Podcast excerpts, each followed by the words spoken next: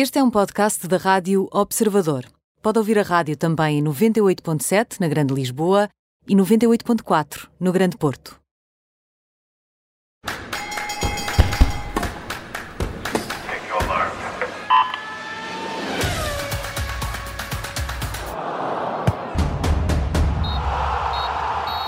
Bem-vindo ao Nem Tudo o que vai à rede é bola, com Bruno Roseiro, Mariana Fernandes e comigo, Aníbal Rebelo.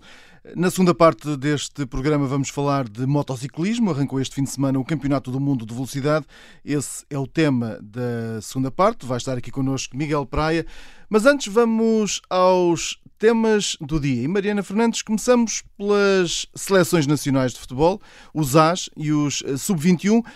Os miúdos aqui com nota mais positiva em relação aos mais velhos. Sim, a verdade é que esta foi uma semana em que acabaram uh, por ser os sub-21 a trazer as maiores alegrias e puxando aqui atrás a seleção nacional venceu o Azerbaijão a meio da semana e empatou depois com a Sérvia no fim de semana e a verdade é que podemos uh, distinguir os dois jogos em capítulos distintos. No primeiro, uh, ganhou uma seleção obviamente inferior, com um autogolo, fez uma exibição pobre em praticamente tudo, não conseguiu desembrulhar-se naqueles 30 metros uh, em que o Azerbaijão jogava e depois também não conseguia chegar uh, às zonas de finalização, nem finalizar, valendo mesmo aquele golo estranho, aquele autogolo estranho que valeu a vitória. E depois este segundo, no sábado à noite, com a Sérvia, em que fez uma primeira parte bastante positiva, sem deslumbrar, com um meio campo eficiente, com o Diogo Jota muito eficaz eh, a marcar nas duas oportunidades que teve, e depois uma segunda parte para lá da apagada em que perdeu o controle do meio campo, não foi intensa nos duelos e não teve poder de explosão suficiente no ataque.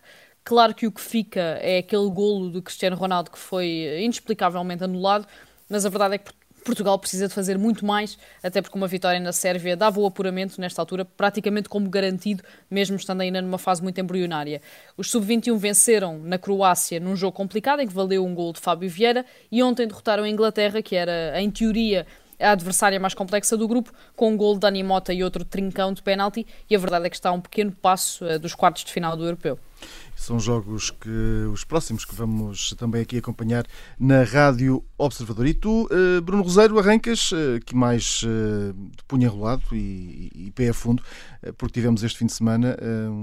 casa cheia com MotoGP e, e Fórmula 1. Epá, foi uma tarde fantástica. E, e, ciclismo primeiro. Ah, e ciclismo. E Por ciclismo. isso é que eu estou com tanto ritmo que vim aqui parar outra vez aos estúdios agora.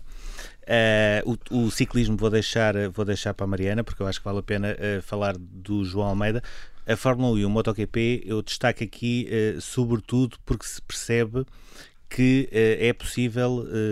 melhorar ou aumentar até o nível de competitividade e de emoção que houve no ano passado. A Fórmula 1 Uh, no Bahrein tivemos um, um Verstappen uh, rodar sempre muito mais rápido com o seu Red Bull uh, do que os Mercedes. O próprio Sérgio Pérez, se não tivesse a qualificação que teve e se não tivesse os problemas logo no arranque, muito provavelmente iria intrometer-se ali na luta pelo pódio. Acabou por imperar a experiência do, do Hamilton, porque na altura em que o Verstappen consegue finalmente ultrapassá-lo, há a indicação da, da equipa da boxe a dizer ao Verstappen que é melhor deixar ultrapassar novamente o Hamilton porque ele tinha passado uh, claramente os limites da pista e a partir daí perdeu a corrida porque o Hamilton, uh, quando percebe que está lá na frente e quando percebe que consegue controlar a corrida, nunca mais perdeu essa liderança, sendo que pelo meio conseguiu também um, um novo recorde, mais, um, mais uma marca de Michael Schumacher que está superada e que são as 5.112 voltas na frente de um grande prémio. Depois tivemos ainda os McLaren a andar bem, o Leclerc percebeu-se que o tempo que fez da qualificação não tinha nada a ver com o tempo que era capaz de fazer de corrida, mas ainda assim os Ferrari deram alguns bons sinais. O Alonso não teve propriamente a melhor estreia, assim como o Nikita e o próprio Mick Schumacher. Percebeu-se que o AS está muito atrás de todos os outros. Depois tivemos o MotoGP, e o MotoGP acabou por ser uma boa surpresa porque quando tu vês a saída uh, e quando tu vês as quatro Ducati ir para a frente, percebes, uh, espera lá que se calhar isto já acabou, mas entretanto o, o Vinhales consegue, consegue chegar-se lá à frente, consegue ultrapassar a maneira como ele uh, supera o Peco Banhaia, a meter-se debaixo dele foi, foi um dos momentos da, da corrida. a Suzuki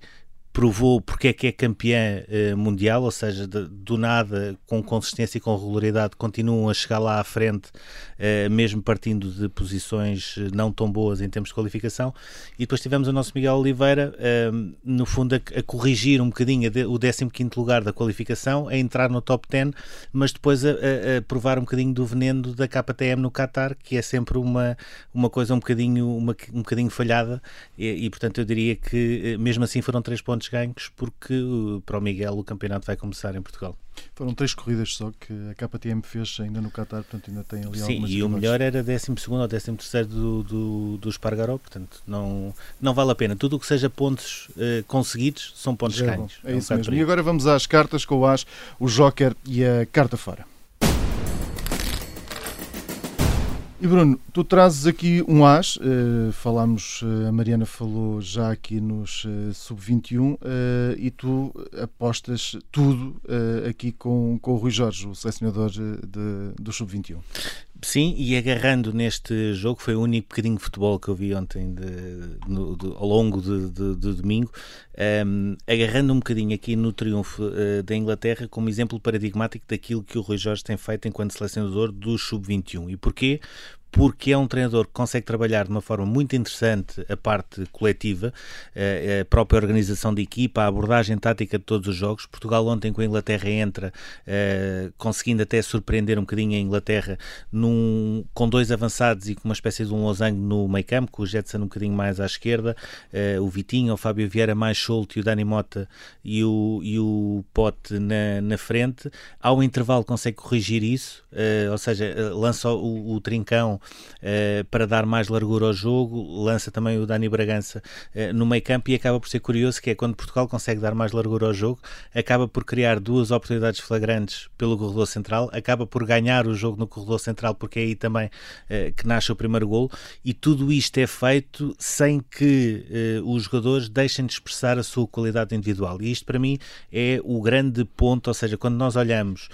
para aquilo que a equipa é capaz de fazer coletivamente, mas também para aquilo que os jogadores conseguem fazer, e ontem, por exemplo, o caso do, do Vitinho e do, e do Dani Mota, para mim foram os melhores exemplos, porque são jogadores que, eh, dando muito em termos coletivos, conseguiram também sobressair em termos individuais, sem os habituais destaques de, de Trincão e Pote e afins. Um, e eu diria que se existem algumas seleções como França, Espanha ou Alemanha, que em termos uh, individuais podem ser tão boas ou melhores do que Portugal, é muito complicado e nesta altura para mim Portugal em termos de Campeonato da Europa de Sub-21 é a equipa que melhor cruza este plano individual com o coletivo e oxalá uh, isso depois possa traduzir-se em títulos uh,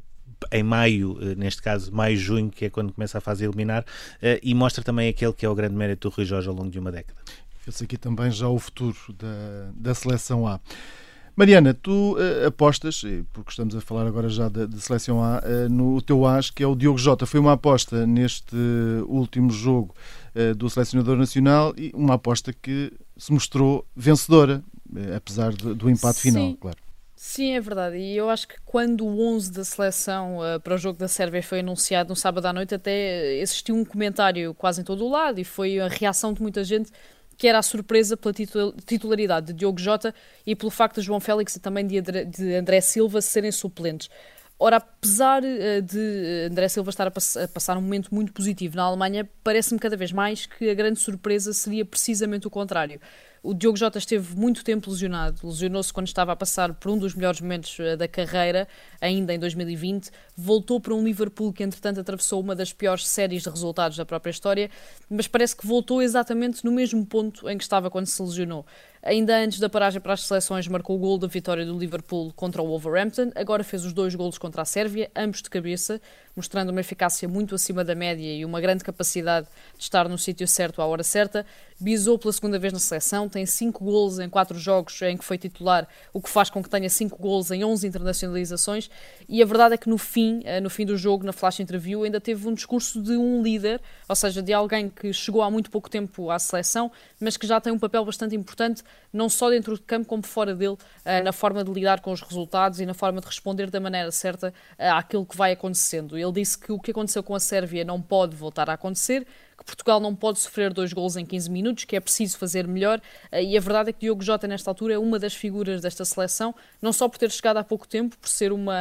uma, uma cara ainda muito recente nas convocatórias de Fernando Santos, mas por, mas por responder sempre uh, que é chamado a responder. Portanto, a verdade é que sempre que Diogo Jota é titular, sempre que Diogo Jota é chamado ao jogo, consegue quase sempre responder, consegue sempre responder com golos e é por isso que nesta altura é, acaba por ser uma das apostas certas uh, de Fernando Santos, porque Fernando Santos sabe que pode contar com praticamente tudo de Diogo Jota.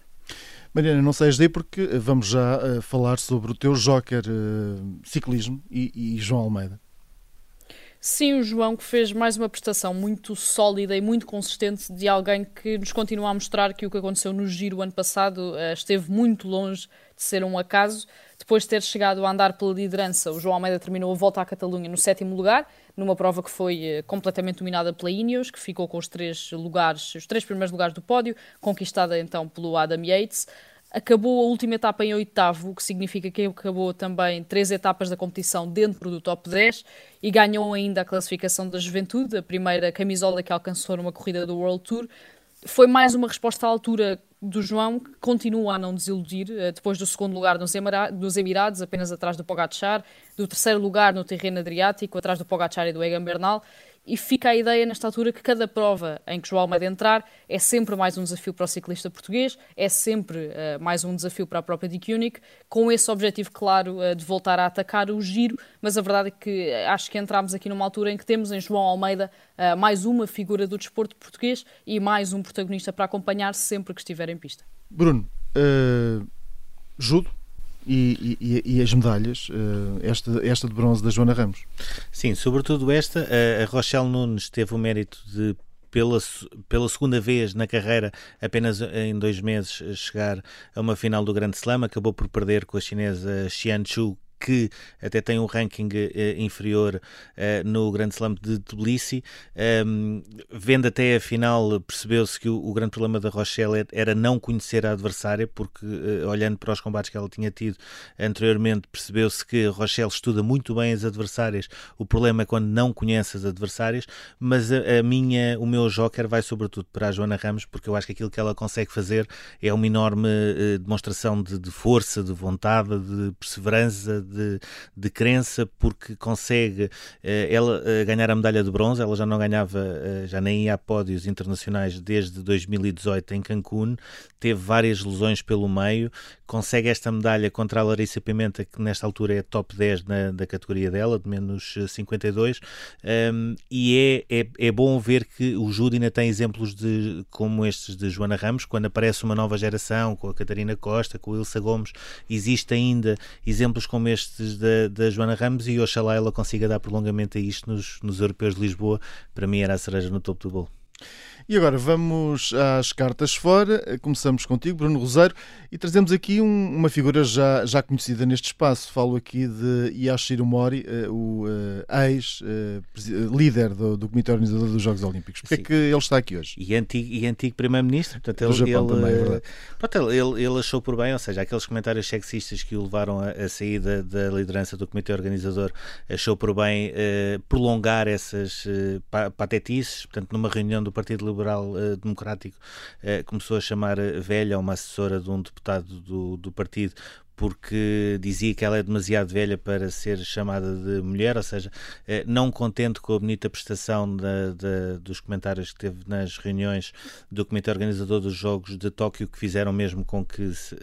tivesse de sair, uh, continua a, a, brilhar. E, entretanto, soubemos também mais uma informação que em março de 2020, portanto, antes de aparecer a pandemia e quando estávamos a quatro meses dos Jogos, houve também uma ideia peregrina de vestir a artista Naomi Watanabe, que é uma das das artistas mais populares do Japão, eh, de porco e chamá-la de eh, portanto é uma figura eh, muito popular do país, mas que sofre de obesidade. E portanto a Seiko Hashimoto, que é a nova líder do comitê organizador, eh, mostrou-se chocada com esta situação, continua a tentar resolver sobretudo os problemas que vinham de trás. E é isso que eu, à medida que eu vou estudando cada vez mais o que é que vão ser os Jogos Olímpicos de Tóquio e, e também a própria cidade e a própria organização, é isso que eu percebo, que são os jogos mais difíceis de sempre de organizar por todo o contexto que envolvem, mas a, a grande preocupação dos, dos, organizadores é estar a limpar uh, as asneiras que se foram feitas anteriormente para depois poderem projetar o futuro e isso para mim não deixa de ser uma carta fora do baralho. Muito bem, outra carta fora do baralho e porque estamos a falar em asneiras, hum, a arbitragem Sérvia-Portugal aqui em destaque, Mariana Fernandes, nesta tua carta hum, e vais falar também sobre o Euro. Ainda não sabemos onde é que vão, onde, onde vai ser o palco de, de alguns dos jogos. Sim, e, foi uma das perguntas mais repetidas no sábado à noite, mas a verdade é que a ausência de resposta e de explicação ainda a torna mais premente, que é eh, como é que uma qualificação para um campeonato do mundo não tem VAR e não tem sequer tecnologia de linha de golo. É claro que sabemos que tudo isto custa dinheiro, que estamos a viver tempos muito complicados a níveis financeiros e a níveis económicos, mas a verdade é que o que aconteceu no Sérvia Portugal, com aquele golo anulado de forma quase anedótica a Cristiano Ronaldo, a imagem de uma aposta da UEFA que ainda não é uniforme. E até que todas as ferramentas de apoio à arbitragem sejam implementadas em todas as competições, a verdade esportiva nunca será uma realidade, porque a verdade é que aquele golo não existiu ali, mas existiria em Portugal eh, depois de uma ida ao VAR, existiria em qualquer outro campeonato europeu depois de uma ida ao VAR e existia em qualquer fase final de um campeonato da Europa ou de um campeonato do mundo. Uh, portanto, a verdade é que se torna uh, um bocadinho surreal o facto desta ter sido até a segunda vez no espaço de dois anos e, curiosamente, duas vezes contra a Sérvia, em que um árbitro acaba por pedir desculpa a Fernando Santos depois do apito final, como aconteceu com o Dani McKelly no sábado à noite. Tudo isto numa altura em que a UEFA ainda nada aclarou sobre o Campeonato da Europa, ainda não há certezas sobre o plano inicial das 12 cidades vai seguir em frente, numa altura em que, como sabemos, vários países europeus estão a entrar novamente em lockdown ou a impor novas restrições devido ao aumento dos números, não há certezas sobre se o europeu vai passar para um único país e não há certezas sobre absolutamente nada quando estamos à beira do mês de abril. Portanto, pegando um bocadinho uh, no que o Bruno disse, se Tóquio nesta altura, se os Jogos Olímpicos nesta altura têm noção de que estão a preparar e a organizar aquela que será a edição mais difícil de sempre de organizar, ora a UEFA também está a organizar aquela que será a edição mais difícil de sempre de um campeonato da Europa, mas até agora ainda não há qualquer novidade sobre essa organização. A UEFA, uh, ferro e fogo. E seguimos agora para o túnel.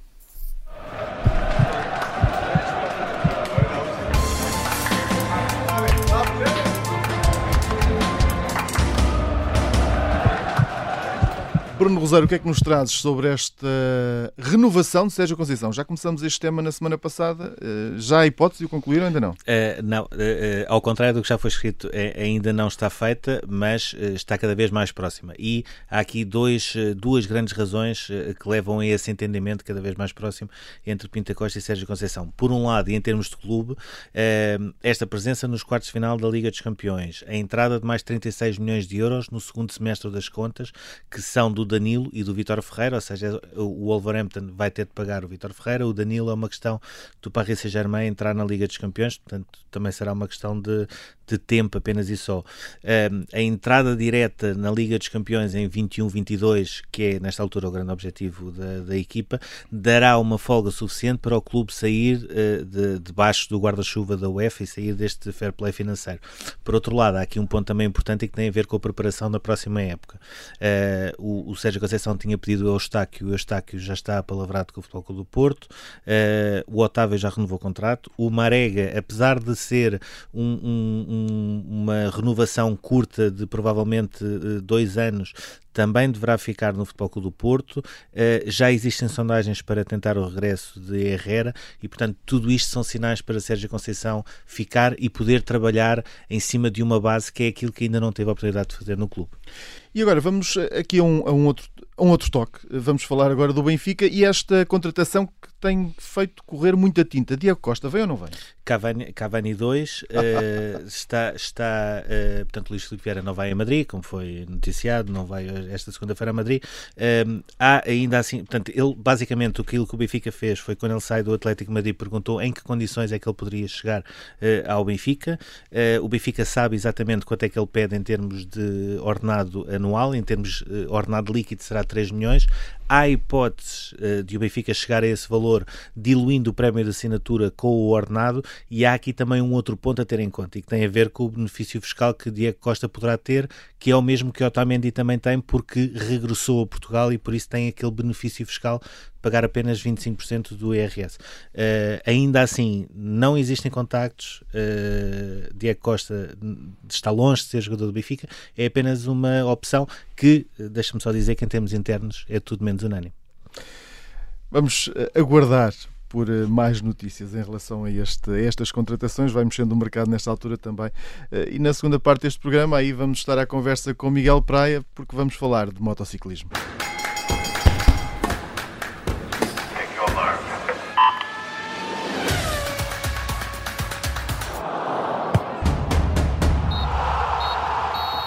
Bem-vindo a esta segunda parte deste Nem Tudo o que vai à rede é bola. Junta-se agora a nós Miguel Praia. Antes de mais, Miguel, obrigado por esta disponibilidade. Olá, Aníbal. É, obrigado, eu. Bom dia a todos. Ora bem, uh, acompanhaste este grande prémio do Qatar uh, com muita atenção, porque eu estive a ouvir-te. Ora, uh, entre as expectativas todas que houve, que surpresas é que, é que destacaste nesta, nesta primeira prova do ano? Bem, para já a boa resposta por parte da Yamaha, apesar do domínio técnico por parte da, da, da velocidade astronómica das motos italianas, da Ducati neste caso, que bateram uh, todos os recordes de velocidade desde a história do Mundial de, de Velocidade, com, uh, creio, com 362 km h e, e, com essa vantagem técnica na parte da reta, mas, mas a Yamaha provou também que a reta é apenas uma reta e que toda a parte do miolo do circuito de equilíbrio é muito importante e que depois também eh, o desgaste de pneus acaba por ser fundamental ao longo de toda uma corrida. Eh, curiosamente, toda a gente acaba por, por esta vantagem técnica, toda a gente assumir que é uma pista uh, da Ducati, mas na verdade a Yamaha tem mais vitórias do construtor, construtor italiano entre Valentino Rossi, Jorge Lourenço e Maverick Vinales. A Yamaha tem de facto mais vitórias neste, neste circuito. Portanto, eu, eu acho que após. Uh, a pole position da Ducati e após também um domínio nos treinos, a principal surpresa foi talvez ver a Ducati não vencer, tal como tinha feito já nas mãos de Andrea Vizioso em 2019, porque infelizmente o ano passado não tivemos corrida no Qatar. Eu creio, eu creio, ou seja, não houve, não houve de facto, uh, poderá-se dizer que o segundo lugar do Zarco, que basicamente podemos uh, colocá-lo aqui como renascido das cinzas, até porque Zarco é despedido da KTM oficial, não conseguiu encontrar a equipa logo depois uh, e acabou, de certa forma, um pouco aos caídos nessa fase e agora aparecer aqui com uma moto satélite na segunda posição é, é realmente muito, muito positivo. Boa também para o campeão do mundo, que tem praticamente o segundo lugar assegurado a 50 metros da linha de chegada, apenas batido pelas duas pelos dois mísseis de Bolonha, pelas duas Ducatis, que lhe roubaram o segundo lugar mesmo eh, na, na linha de chegada. Olhando aqui também para a prestação do, do Miguel, ele, acaba em 13º, fez uma qualificação uh, onde não passou do 15º, chegou a andar no top 10, uh, eh, depois acabou por cair também pelas uh, notórias dificuldades das KTM. Aquilo que eu pergunto é, perante as dificuldades quase crónicas que a KTM tem no Qatar, são três pontos ganhos ou haveria condições para ter uma outra estratégia que permitisse garantir um lugar mais acima? É, eu creio que são pontos ganhos, de facto. Uh, agora, é, é, é, realmente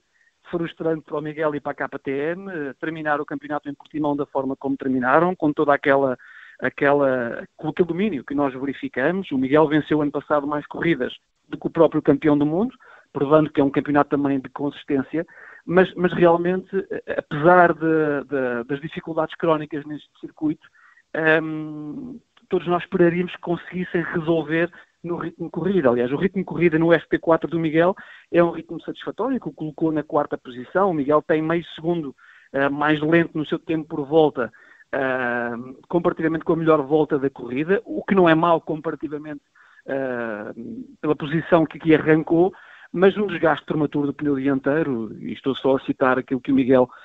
nos comunicou, acabou por ditar um, um, atraso quando já estava de facto no, no, no, top 10. Uh, a KTM continua a perder 10 km hora em todas as vezes que passa pela, pela reta da meta, e isto neste circuito acaba por penalizar bastante.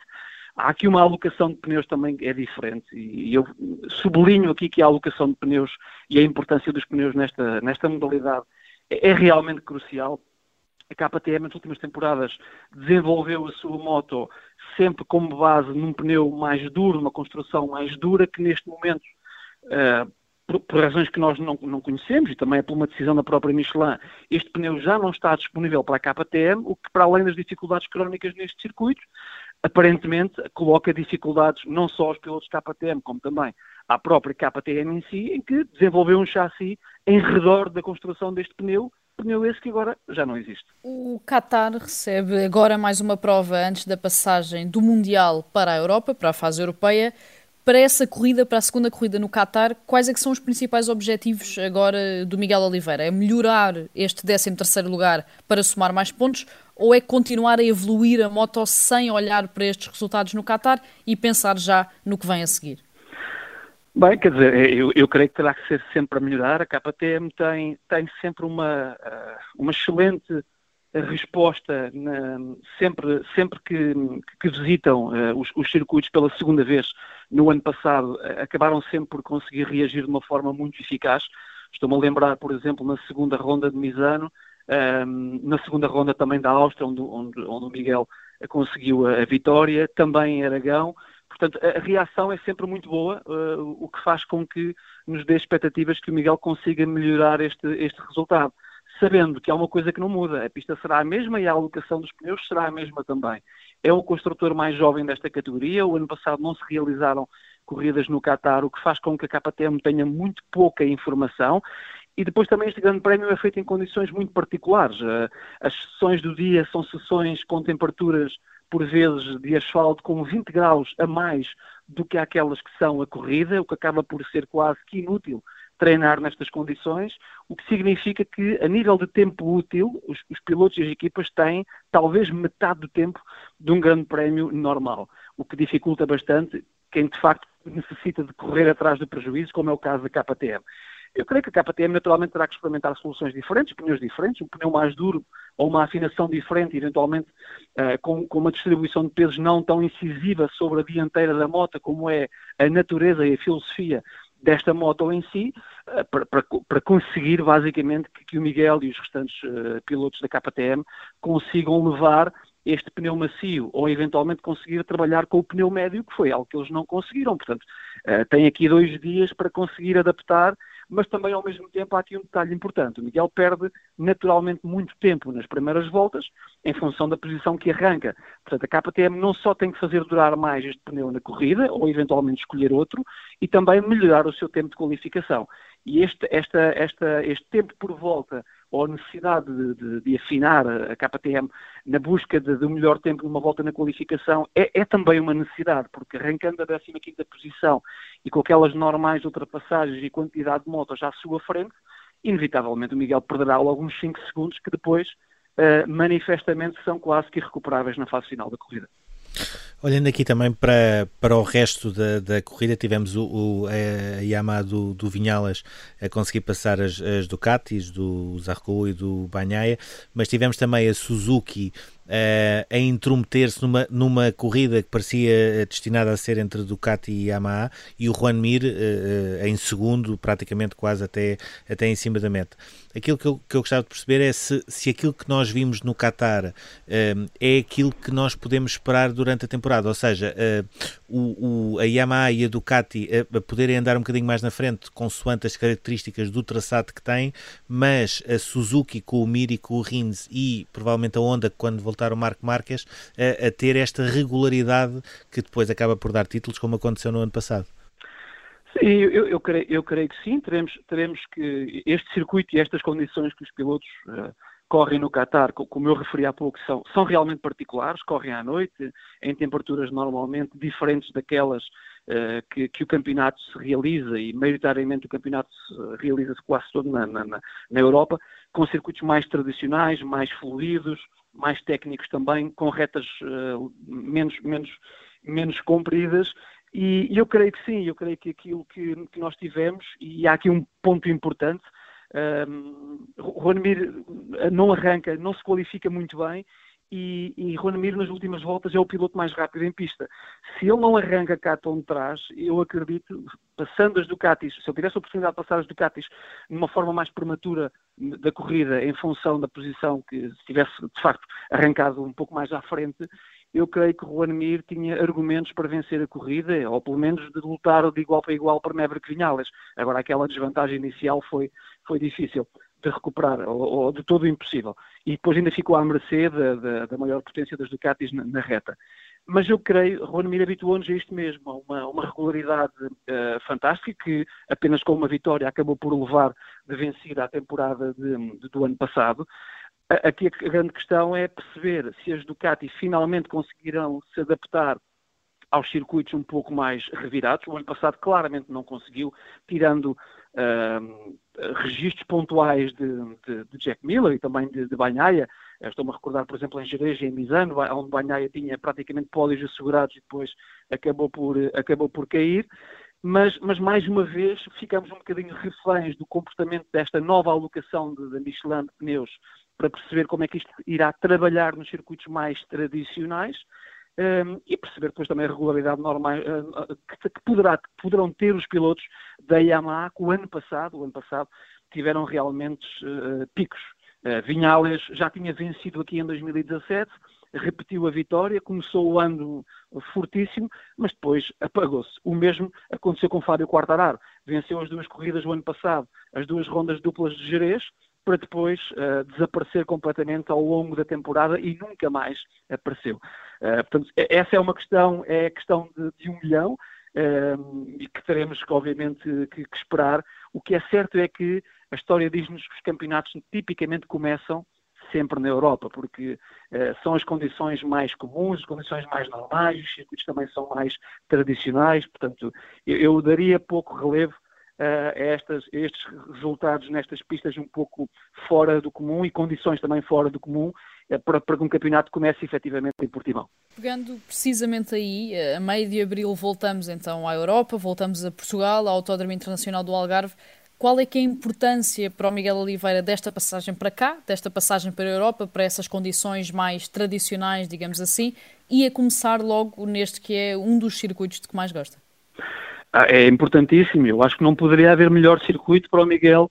uh, começar o campeonato na Europa, e especialmente também para, com a capacidade para poder reagir a um resultado ou, um início de campeonato menos positivo. Uh, portanto, a KTM está claramente a sofrer neste circuito. O Miguel ainda assim foi a melhor KTM uh, no Qatar. Uh, esperamos que ele consiga entrar no, nos, 10, nos 10 melhores e eventualmente um pouco mais, se a KTM conseguir resolver um pouco um pouco mais, mas uh, aquilo que nós sabemos é que uh, se as coisas correrem desta forma, a KTM vai sair da ronda dupla do Qatar com um atraso pontual face aos normais rivais para o campeonato que aqui neste momento poderemos já uh, quase que colocar como Vinhales e como também e como também com Juan Mir, como os principais candidatos do Miguel na luta pelo campeonato, a julgar por estes resultados e se eles conseguirem manter esta consistência chegar a um circuito, iniciar a ronda europeia, num circuito onde o Miguel foi totalmente dominador e onde ele, uh,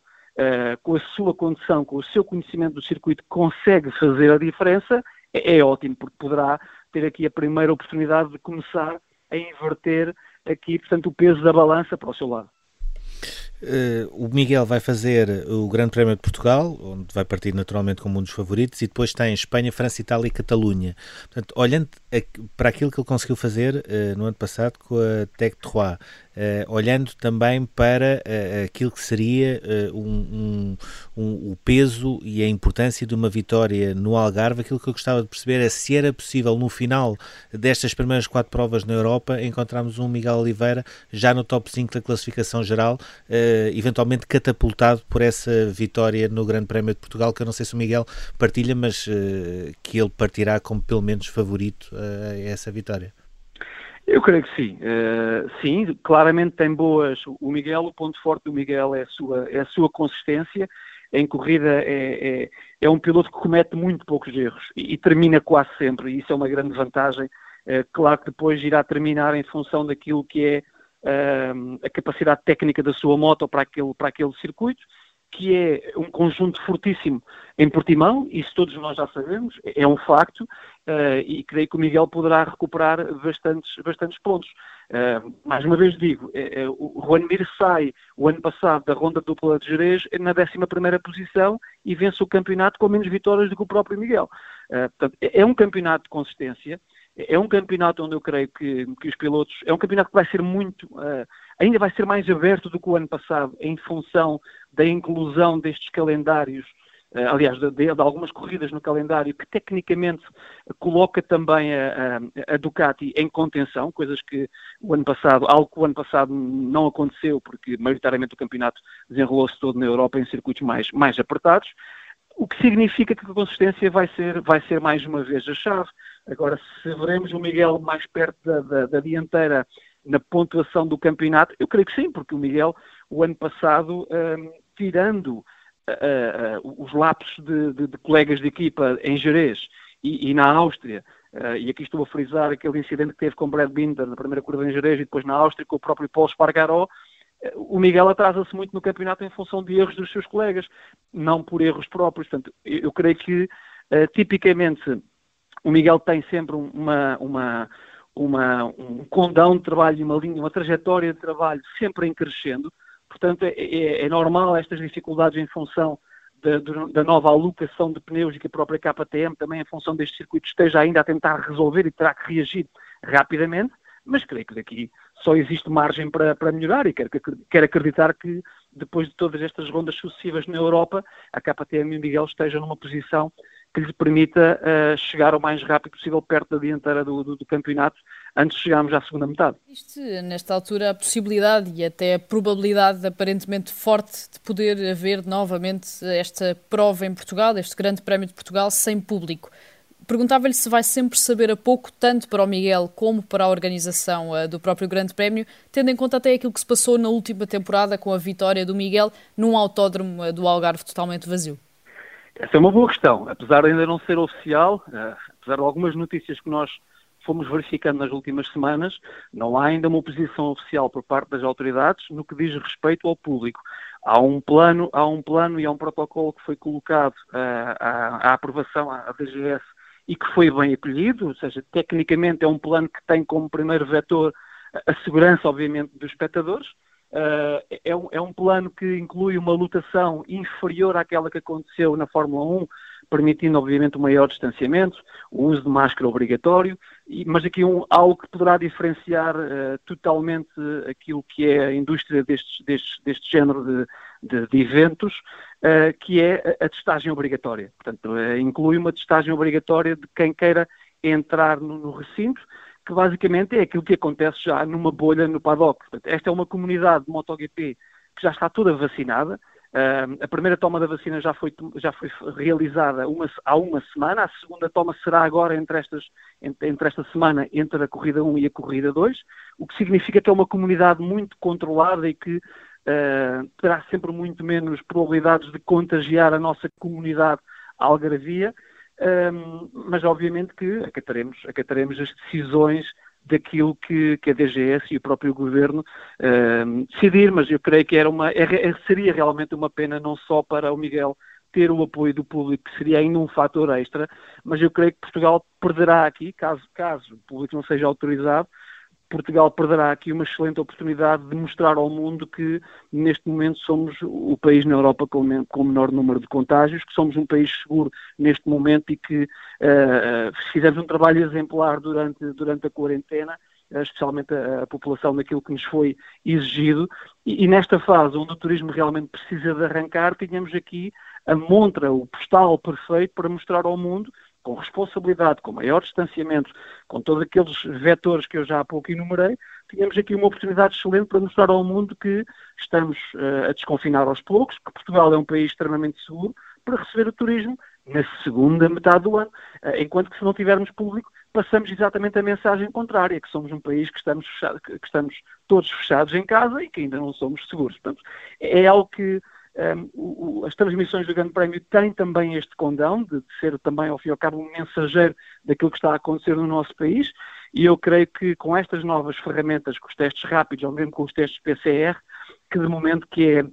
que é viável e que temos que nos adaptar a estas novas circunstâncias. E, e, segundo os especialistas, este é um bom protocolo, é um protocolo seguro, portanto vamos, vamos tentar uh, acompanhar aquilo que será a evolução da, da, da DGS nos, nos, próximos dias. E oxalá que mesmo que seja muito reduzido, como ontem tivemos um milhar de pessoas uh, na, nas bancadas no circuito Losail, oxalá que, que, seja, que, que haja público, até porque estamos a falar de um autódromo que tem uma capacidade de 90 mil pessoas, está implementado uh, numa área de 300 hectares, portanto é uma área uh, enorme, no qual permite perfeitamente um distanciamento mais do que razoável.